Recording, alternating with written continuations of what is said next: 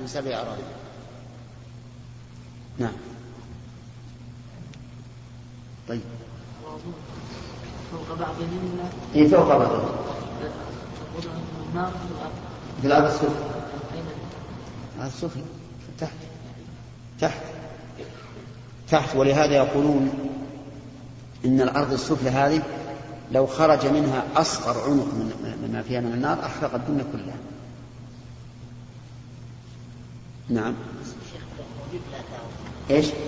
موجود أحاديث كثيرة نص يعني النار يعني عمرها وطولها وقعرها بعيد جدا. أي نعم. والكرة الأرضية كلها صغيرة. لكن ما تكون بعيد. نعم. أي نعم. من أين رمي به؟ من بعيد. نعم.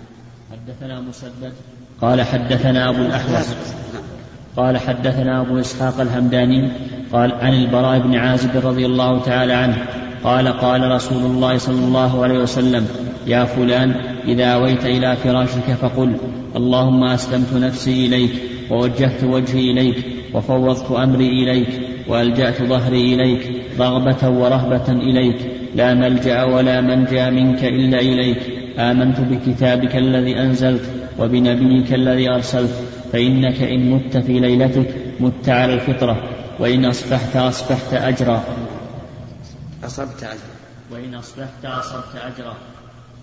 عند نصرة أصبت خيرا. هذا الحديث تقدم الكلام عليه والشاهد من هنا قوله كتابك الذي أنزلت. وسبق لنا أن البراء قال برسولك الذي أرسلت فقال قل بنبيك الذي أرسلت. وسبق لنا لماذا قال قل بنبيك الذي أرسلت وبينا أنه لوجهين من يحفظهما. نعم. رسولك الذي أرسلت كان ما أتت معنا الجديد يصبح نفس المعنى. أي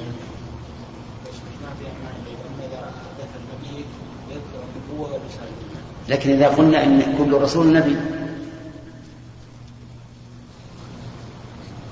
نعم. يلا. نعم.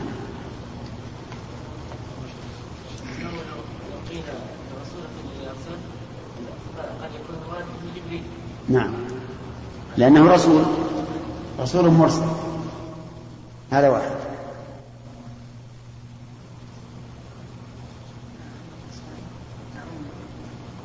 النبوة. إذن لا حاجة يقال نبيك. نعم. لو قال ورسولك الذي أرسلت لم يذكر النبوة. لكن الحديث ونبيك الذي أرسلت فذكر النبوة والرسالة. يعني لو قال برسولك الذي أرسلت لكانت دلالتها على النبوة بطريق اللزوم. لكن إذا قال بنبيك الذي أرسلت كانت الدلالة على وجه إيش؟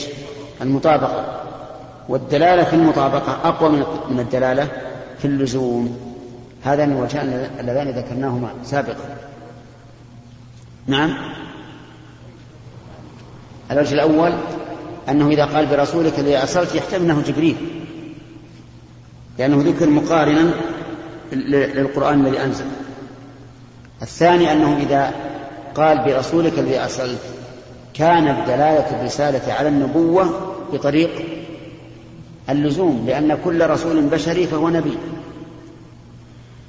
فإذا قيل بنبيك الذي أرسلت كانت دلالتها على النبوة بطريق المطابقة. ودلالة المطابقة أقوى من دلالة اللزوم. نعم. أخذنا كدلالة ولا واحد. إيش وهو إيه؟ لا هذا لو أقره رسول صار توقيفه.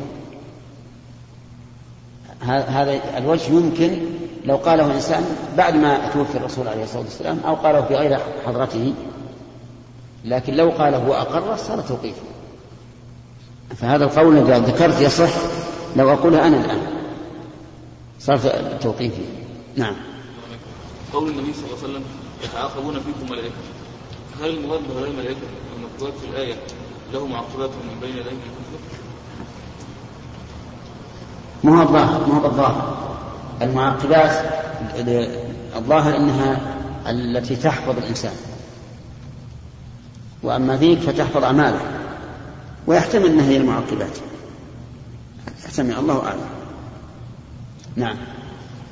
بارك الله فيكم. مرد في لف اخر الحديث اللهم اسلمت نفسي اليك وفوضت امري اليك ووجهت وجهي اليك، فهل يقال ام وكيف يجرى؟ هل ايش؟ ورد في لف اخر اللهم اسلمت نفسي اليك وفوضت امري اليك. اذا كان الحديث واحدا، اذا كان الحديث واحدا وكان الزائد ثقه فانه يؤخذ بالزياده، لان الحديث واحد. كيف؟ لا، مثل تقديم التأخير أمر سهل، لكن الحذف والإبقاء هذا هو الذي نقول إذا كان الزائد ثقة أخذ بالزيادة. حدثنا قتيبة بن سعيد قال حدثنا سفيان عن إسماعيل بن أبي خالد عن عبد الله بن أبي أوفى رضي الله تعالى عنه قال قال رسول الله صلى الله عليه وسلم يوم الأحزاب اللهم منزل الكتاب سريع الحساب اهزم الأحزاب وزلزل بهم. زاد الحميدي قال حدثنا سفيان قال حدثنا ابن أبي خالد قال سمعت عبد الله أنه قال سمعت النبي صلى الله عليه وسلم. أين الزيادة؟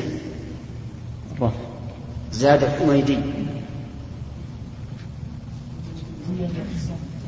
نعم. زيادة السماء، زيادة السماء. وبهذا نعرف أن الزيادة تكون في المتن وتكون في السند، والزيادة في السند تكون من مزيد المتصل في الأسانيد، وتكون من زيادة صيغة الأداء. البخاري الآن قال إن هذا زيادة، وهي زيادة في صيغة الأداء، ليست زيادة راو محذوف من رواية أخرى، وليست زيادة متن أو شيء في المتن. فتبين بهذا أن المحدثين رحمهم الله يتوسعون في بعض المصطلحات. نعم. نعم. مصطفى. إيش؟ بعض العلماء يقول أن يريد على هذا ما في رواية أو شرح ويحبه الصالحون ويكرهه الفاسقون. نحفظ الحديث على ما ذكر البخاري. والقبول، القبول يكون في الأرض عموما، حتى الطالح تجد أن بعض الطالحين لا يستطيع أن يتكلم بشخص له القبول في الأرض، حتى وإن كان يكرهه ما يستطيع أن يتكلم به. أخص من الحب. نعم. زكي. نعم. بعض الأنبياء والرسل لم تقبل أشخاصهم ولا أعوانهم. نعم. هذه أجبنا عنها بسؤال الأخ، لكن لعلك غافل تلك الساعة. نعم.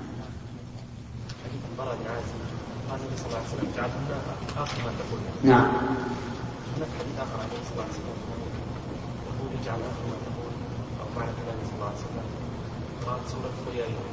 إيش؟ سورة قل يا أيها الكافرون. نعم.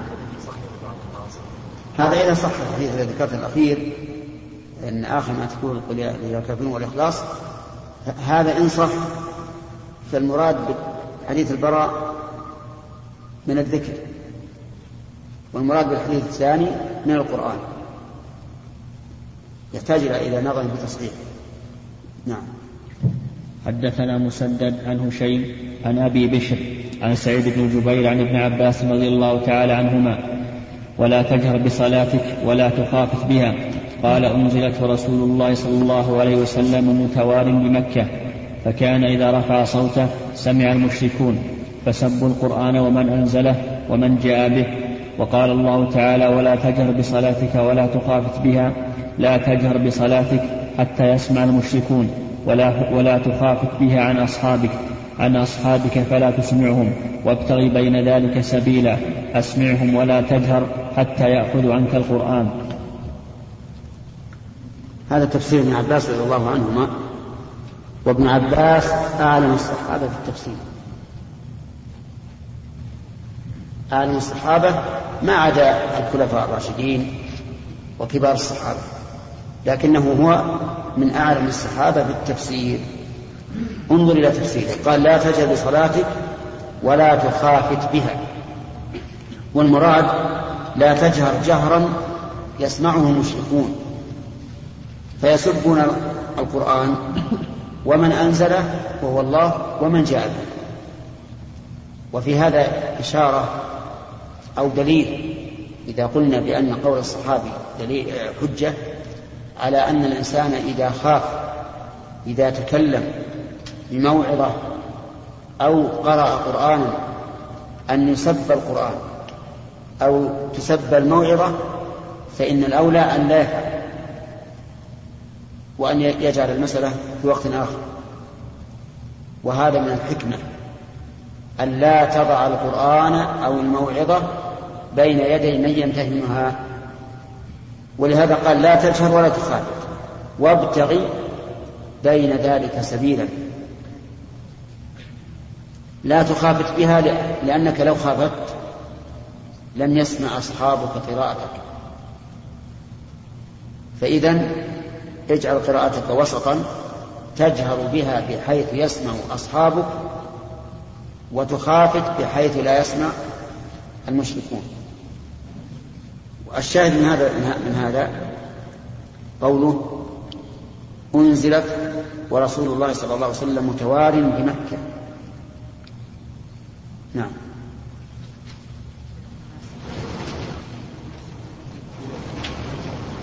هذا أنزلت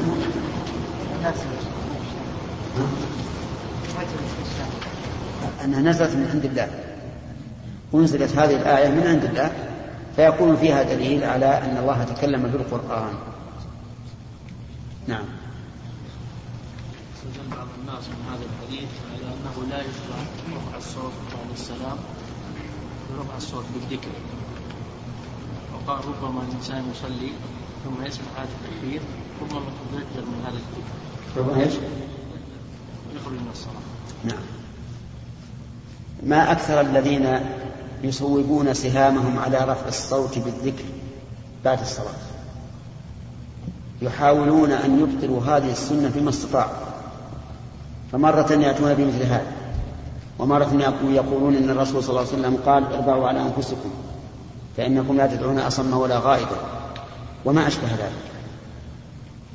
ومرة يتأولون الحديث بتأويل مستكره.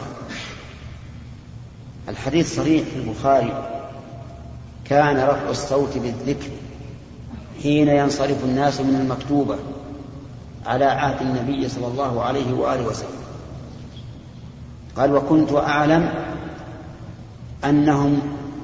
أن الصلاة تمت، أعلم بذلك إذا انصرفوا، أنهم انصرفوا إذا سمعتوه. وهذا نص صريح. والقول بأن شيئا معارض من هذا ليس بصحيح، لأن هذا خاص، والخاص يقضي على العام. والقول بأن هذا للتعليم غير مسلم، لأن نقول يمكن أن يعلمهم الرسول صلى الله عليه وسلم بدون أن يحدث شيئا يظنه الناس سنة وليس بسنة، بل قد علمهم فعلا. قال للأنصار: تسبحون وتحمدون وتكبرون دبر كل صلاة 33. ثم لو سلمنا جدلا أنه للتعليم نقول: نعم، هو للتعليم في أصل الذكر وفي صفة الذكر، فهو يعلم الناس أن يذكروا الله بهذا الذكر وأن يرفعوا أصواتهم بالذكر. أما إذا جاءت مسألة خاصة كأن يكون إلى جانبك رجل يقضي الصلاة، فحينئذ لا تشغل لأنك سوف تشوش عليه. ولهذا كنا إذا انصرفنا من الصلاة ورأينا أحدا يقضي في الصف الثاني لا نشغل بذلك. لماذا؟ لأنه يشوش عليه. فإذا جاءت قضية خاصة يشوش بها الإنسان إذا جهر فلا يجهر، لأنه لا يمكن أن يرتكب أذية من أجل فعل سنة. نعم. شيخ بارك الله فيكم، قلتم بحديث ابن عباس كان رفع الصوت بالذكر والسنة. نعم. ملاحظ عليكم يا شيخ أنكم أول ما تسلمون تسيرون بذكر. إيش؟ تسيرون ببعض الذكر. نعم. ما هو؟ الاستغفار واللهم أنت السلام ومنك السلام. تبارك في هذا الجلال والإكرام. ما يكون داخل العموم الشيخ؟ هو داخل العموم، وقد نقول غير داخل، لأن قوله إذا انصرفوا أعلم بذلك، إذا انصرفوا قد يقال إذا انصرف الإمام إلى اتجاه المأمومين، وإلا لا شك أن لو قال قائل أن الذكر يعم حتى هذا، بدليل أن الصحابة رووا أنه يستغفر ثلاثا، يقول استغفر الله ثلاثا ويقول اللهم أنت السلام ومنك السلام. نعم. سليم. بعض الناس كابر كثر في الصلاة يكون كابر، وأدلة على الرسول صلى الله عليه وسلم واضحة من كلامه صلى الله عليه وسلم، قال أحسن بيننا وبينها في الصلاة وترك الصلاة معروف بس مش القصد. أنا أقصد بعض الناس يعني تكبر بنفسه. طيب. وإذا تكابر قل له إذا تكبرت هذا الأمر، فتصغيره سهل جدا، وهو ايش؟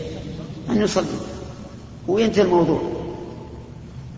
يعني حنا كبرنا الأمر وهو مكبر عند الله ورسوله، ولكن هذا يصغر ويزول إذا صلى أنت الموضوع. نعم. نعم. باب قول الله تعالى يريدون أن يبدلوا كلام الله لقول فصل حق وما هو بالهزل باللعب.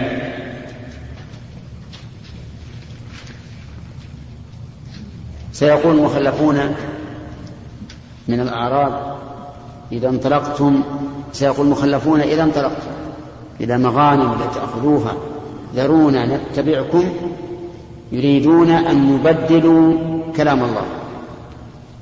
والمراد بالتبديل هنا تبديل معناه وحكمه، لا أنهم يريدون أن يبدلوا لفظه لأنهم لا يستطيعون ذلك، لكن يبدلون معناه وحكمه. وهذا دليل على أن الذين يحرفون الكلمة عن مواضعه مبدلون لكلام الله، وكذلك الذين يصرفون النصوص عن ظاهرها مبدلون لكلام الله عز وجل، لأن الكلام في الحقيقة يراد به معناه، فإذا غير المعنى فإن الألفاظ قوالب، يكون تغيير لللفظ. الشاهد قوله كلام الله، فدل ذلك على إثبات الكلام لله عز وجل. وقال تعالى إنه لقول فصل، لقول، والقول لا يكون إلا كلاما، وقول فصل قال حق، والصحيح أنه أعم من كلمة حق. فصل يفصل بين الحق والباطل وبين المسلمين والمجرمين، وفي كل شيء نحتاج إلى فصل. وقوله وما هو بالهزل أي باللعب، بل هو جد وحزم وقوة وعزة. كل من تمسك بالقرآن فإنه سوف تكون حاله هذه الحال. هنا شيخ حفظك الله حديث أبي هريرة الذي مضى لبعض الناس يلعنون الله ونرى يعني لهم قبول الشعب وغيره من الناس من عامة الناس. قبول على من؟ أي هم مثله على شاكلته. القبول هنا قبول أهل الحق، مثل قول الرسول عليه الصلاة والسلام: الإثم ما حاك في نفسك وكرهت أن يطلع عليه الناس. يوجد ناس لا يحوك في صدورهم الإثم ويحبون أن يطلع الناس عليه. هل الذين يفعلون هذا الإثم نقول إنهم لم يفعلوا إثما؟ فكلام الرسول صلى الله عليه وسلم أحيانا يكون مراد به الخاص. فالقبول هنا قبول أهل الحق، وربما يكون أهل الباطل لا يستطيعون أن يتكلموا بهذا الرجل الذي قبله أهل الحق، لكن يوجد أناس يقبلون أهل الباطل وهؤلاء في جهة أخرى. نعم ده الملك.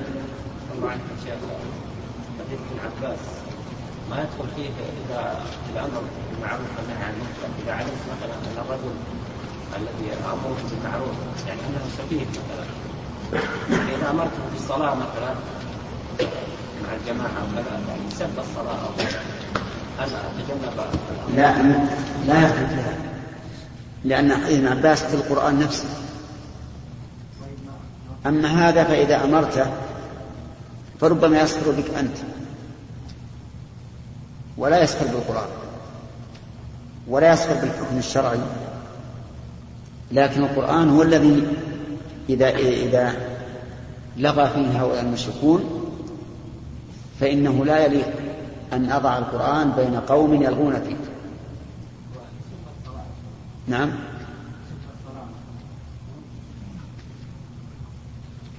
لا مره بهذا، مره بالمعروف وانهى عن المنكر ولو سب.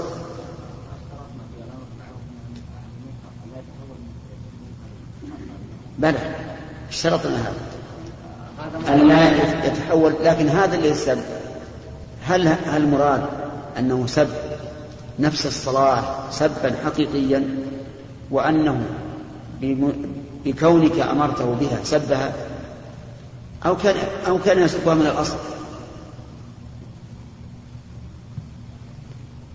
نعم. الله يشهد ولا تجهر بصلاتك ولا تخاف بها. ومن سبب النزول عنه ابن عباس رضي الله عنه ما يعني يختص بأطلق سبب النزول لا يعمم. يعني لو كان الإنسان يقرأ القرآن عند قوم يسبونه ويسبون من أنزله ويسبون من قرأ به، نعم لا شك أننا لا نجهر به عندهم لئلا يضع القرآن في غير منزلته. نعم. حدثنا الحميدي قال حدثنا سفيان قال حدثنا الزهري عن سعيد بن المسيب عن أبي هريرة رضي الله تعالى عنه قال: قال النبي صلى الله عليه وسلم: قال الله تعالى: يؤذيني ابن آدم يسب الدهر وأنا الدهر بيدي الأمر أقلب الليل والنهار. الشاهد قوله بيدي الأمر، فالأمر كله لله ولا يمكن أن يبدل كلام الله، كما قال الله تعالى: لا مبدل لكلماته. فإذا كان بيده الأمر فإنه لا يجوز أن نبدل كلماته لا باللفظ ولا بالمعنى. وسبق الكلام على هذا الحديث وبينا أن معنى قوله تعالى وأنا الدهر أي أنا مدبر الدهر، وليس المعنى أن الله هو الدهر، لأن الذين يسبون الدهر لا يريدون أن يسبوا الله، إنما يريدون أن يسبوا الدهر الذي هو الوقت والزمن، فتجدوا يسبوا السنة، يسبوا الشهر، يسبوا اليوم وما أشبه هذا.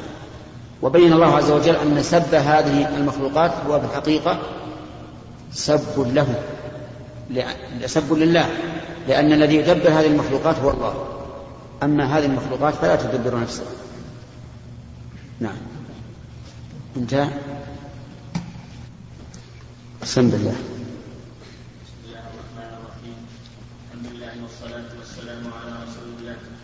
قال البخاري رحمه الله تعالى في باب قول الله تعالى: يريدون أن يبدلوا كلام الله. حدثنا أبو نعيم قال حدثنا الأعمش عن أبي صالح عن أبي هريرة رضي الله تعالى عنه عن النبي صلى الله عليه وسلم قال: يقول الله عز وجل: الصوم لي وأنا أجزي به، يدع شهوته وأكله وشربه من أجلي، والصوم جنة وللصائم فرحتان: فرحة حين يفطر وفرحة حين يلقى ربه، ولخلوه فم الصائم أطيب عند الله من ريح المسك. بسم الله الرحمن الرحيم. قال البخاري رحمه الله في باب قول الله تعالى: يريدون أن يبدلوا كلام الله.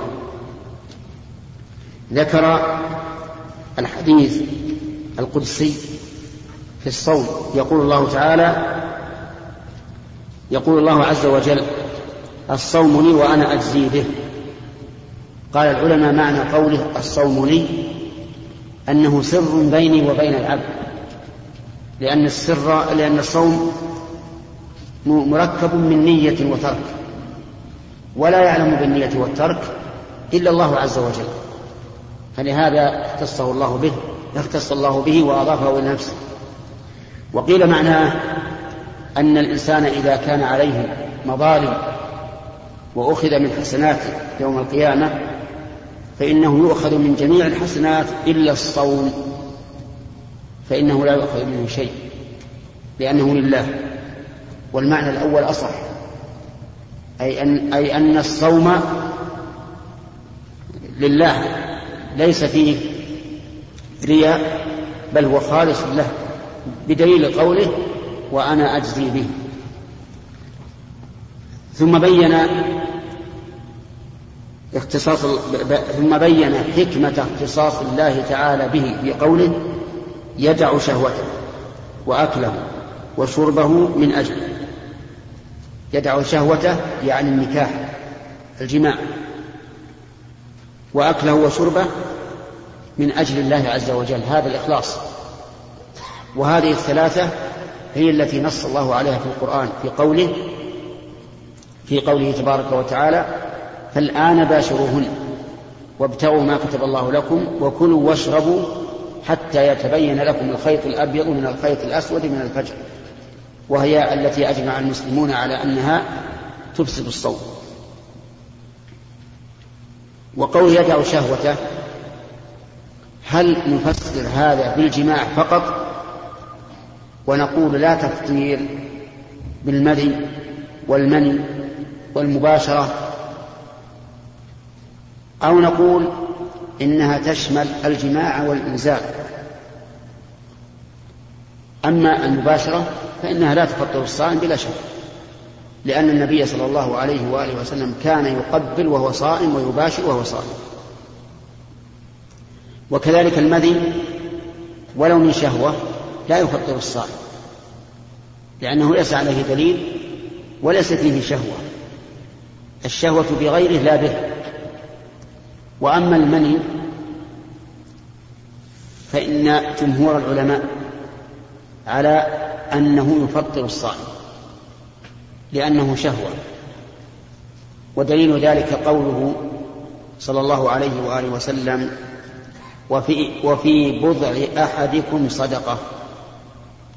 قالوا: يا رسول الله، أيأتي أحدنا شهوته ويكون له فيه أجر؟ قال: نعم، أرأيتم لو وضعها في الحرام، أرأيتم لو وضعها في الحرام أكان عليه وزر؟ قالوا: نعم. قال: فإذا وضعها في الحلال كان له أجر. والذي يوضع هو النطفة، وهذا يدل على أن المني مفطر وهو الأصح. وأما الجماع فبالإجماع أنه مفطر. وقوله تبارك وتعالى: الصوم جنة. الجنة ما يتقى به سهام الأعداء، مأخوذ من الاجتنان وهو الخفاء، لأن الإنسان يختفي به عن سهام الأعداء، وهو مثل الصاج الكبير الذي يخبز عليه، يحمله المقاتل، فإذا رأى أحدا صوب إليه سهما دفع السهم بهذه بهذا الترس الذي يسمى جنة.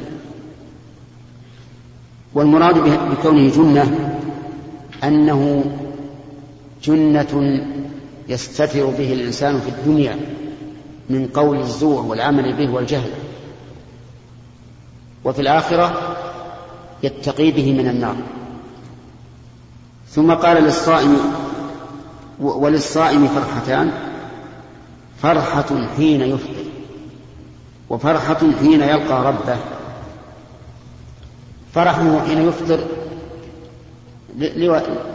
لأمرين: الأمر الأول تناول ما أحل الله له من طعام وشراب ونكاح، فإن النفس إذا حبست عن ذلك ثم أذن لها فيه فرحت.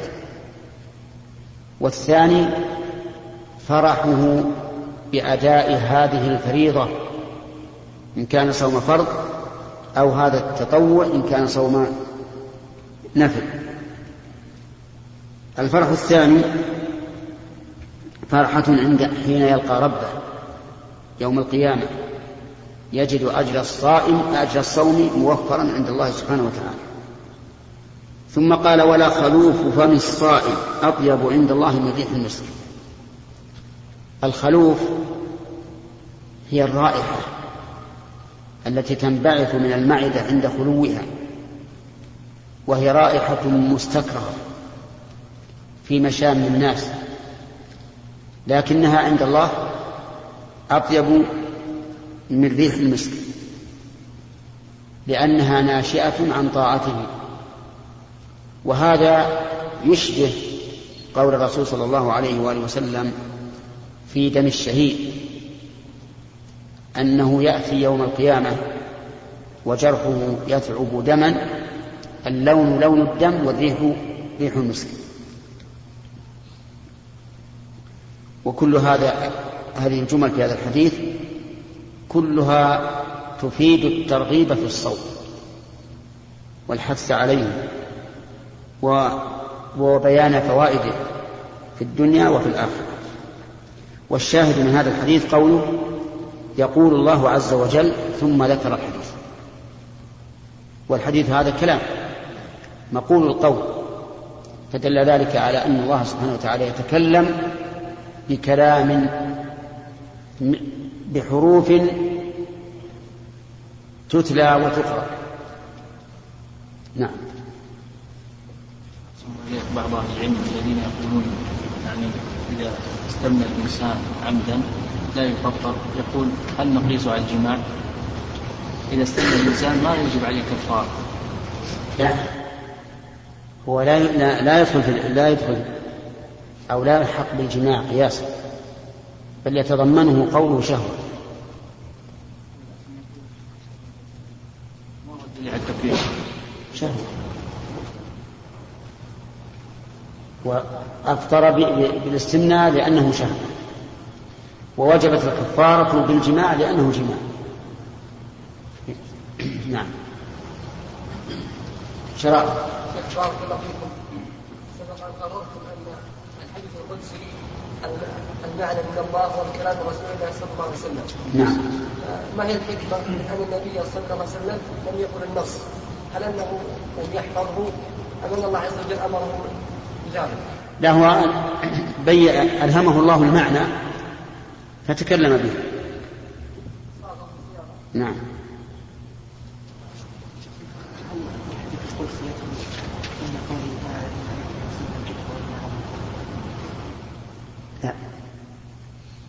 لا يدخل، هو من الشريعة لا شك، حتى أحاديث النبي صلى الله عليه وسلم من الشريعة فيها تبديل وتغيير، وكذلك الأحاديث القدسية فيها أحاديث ضعيفة وأحاديث موضوعة. نعم. تعريفنا على الحديث القدسي هذا المعنى دليلا علينا من الذين يقولون أن هذا الكلام مخلوق؟ لا أبدا، كلام الله عز وجل الذي هو كلامه غير مخلوق. الحديث القدسي إذا كان لفظ من الرسول عليه الصلاة والسلام فهو مخلوق، اللفظ مخلوق، لكن ما ألهمه الرسول عليه الصلاة والسلام من الوحي فهو غير مخلوق. نعم. حدثنا عبد الله بن محمد قال حدثنا عبد الرزاق قال أخبرنا معمر عن همام عن أبي هريرة رضي الله تعالى عنه عن النبي صلى الله عليه وسلم قال: بينما أيوب يغتسل عريانا خر عليه رجل جراد من ذهب فجعل يحفي في ثوبه، فناداه ربه: يا أيوب ألم أكن أغنيتك عما ترى؟ قال: بلى يا رب، ولكن لا غنى بي عن رحمتك عن بركتك.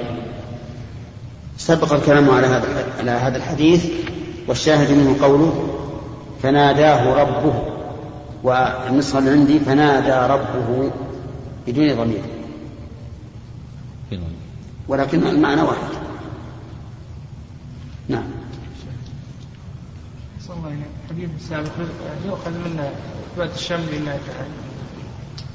نقول كما قال الرسول: أطيب عند الله من الريح المسلم. نعم. ما نقول شيء، نقول كما قال الرسول. نعم. شيخ المباشر في حال رمضان غلبته وشهوته، هل يفطر أم يكون بغير اختياره فلا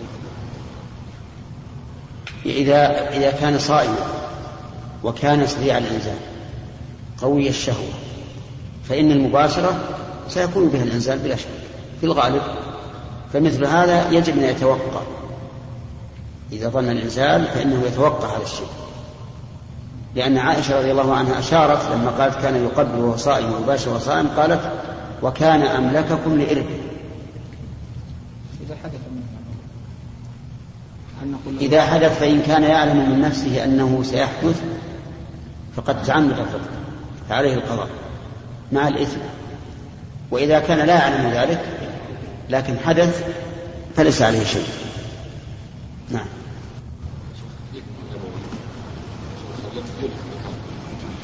لا، قد يلهم وقد يقر عليه إقرارا. الحديث النبوية قد يكون الرسول يتكلم بها، فإذا أقرها الله من عنده صارت بهذا المعنى وحيا، كما أن النبي عليه الصلاة والسلام إذا أقر أحدا من عنده صار هذا الإقرار سنة. التي يقولها ما دام لم يضيفها إلى الله فهي من قوله، لكن هذا لما أضافه الله الرسول إلى ربه قلنا أنها من قول الله. نعم. في قوله: وأنا أنجيك، مع أن الله هو الذي يجزي على الأعمال. نعم. الله عز وجل يجزي على كل شيء، لكن قال العلماء: إضافة الجزاء على الصوم إلى الله عز وجل تفيد أن هذا جزاء أكثر من غيره، وعللوا ذلك بأن الصوم فيه الصبر، فيه أنواع الصبر الثلاثة، فهو صبر على طاعة الله، وصبر عن معصية الله، وصبر على أقدار الله بما يحصل للصائم من الجوع والعطش والهزال وضعف النفس. والصابرون يجزون أجرهم بغير حساب. نعم. حدثنا إسماعيل قال حدثني مالك عن ابن شهاب عن أبي عبد الله الأغر عن أبي هريرة رضي الله تعالى عنه أن رسول الله صلى الله عليه وسلم قال: يتنزل ربنا تبارك وتعالى كل ليلة إلى السماء الدنيا حين يبقى ثلث الليل الآخر، فيقول: من يدعوني فأستجيب له، من يسألني فأعطيه، من يستغفرني فأغفر له. نعم.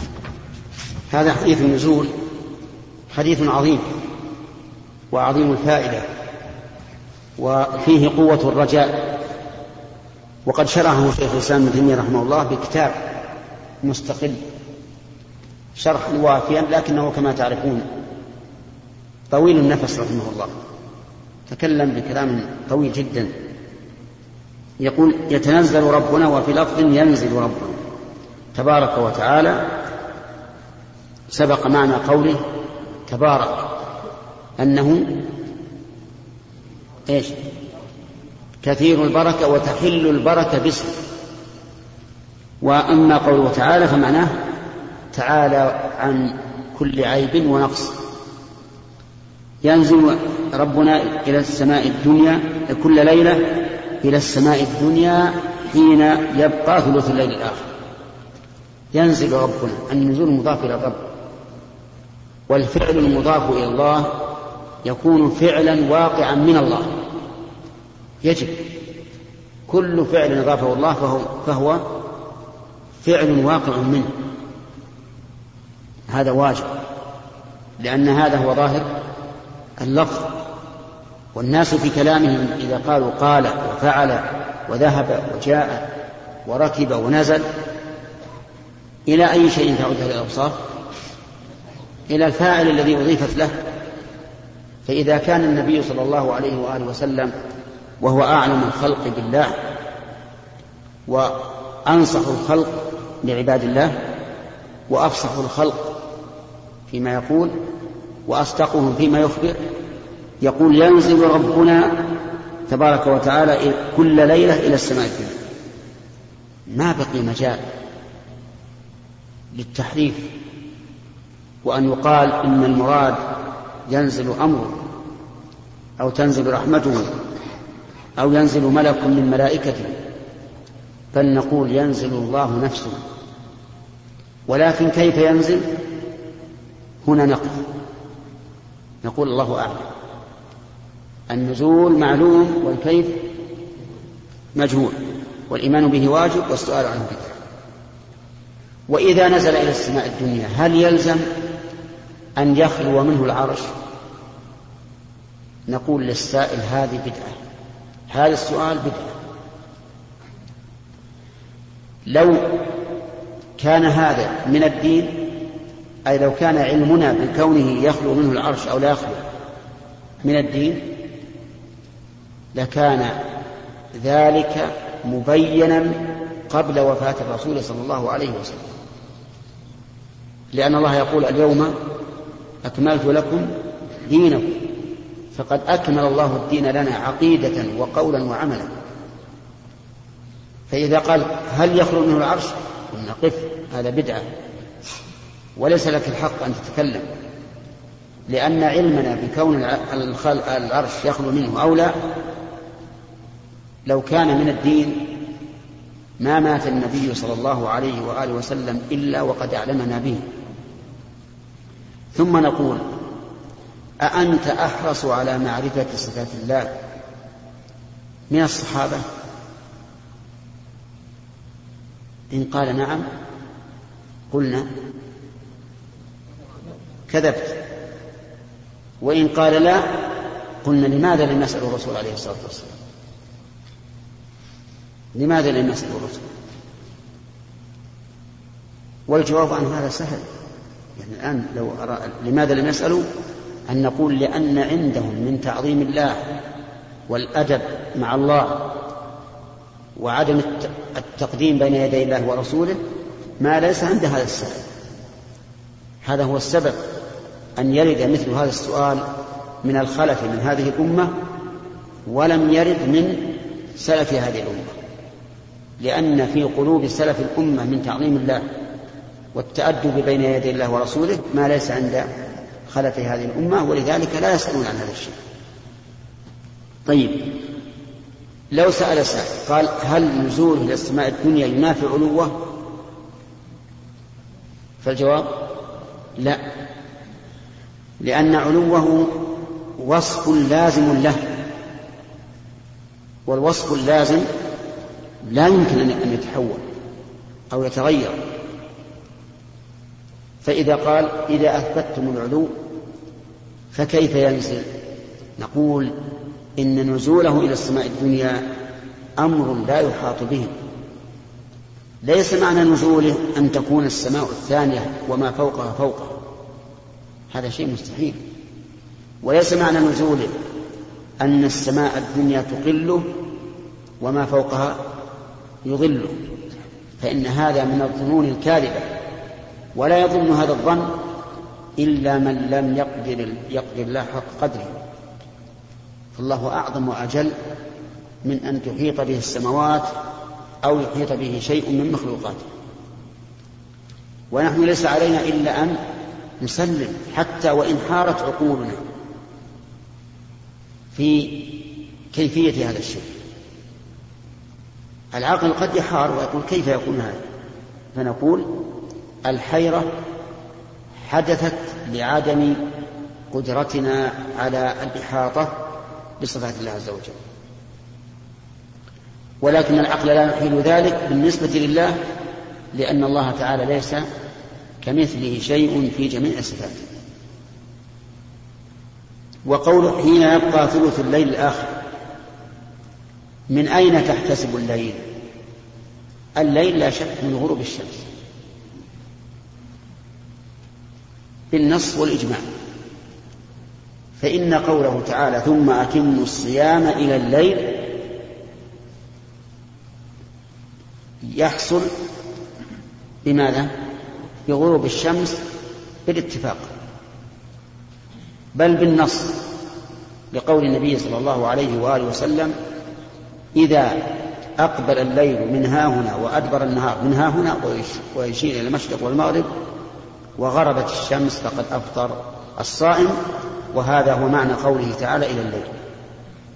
إذن ابتداء الليل من غروب الشمس ولا أشكال، لكن انتهاء الليل أمن بطلوع الفجر أو بطلوع الشمس؟ فالجواب أما فلكيا فإن الليل ينتهي بطلوع الشمس، لأن الشمس ما دامت مواجهة للأرض فهو نهار، فإذا اختفت فهو ليل. وأما شرعا فالنهار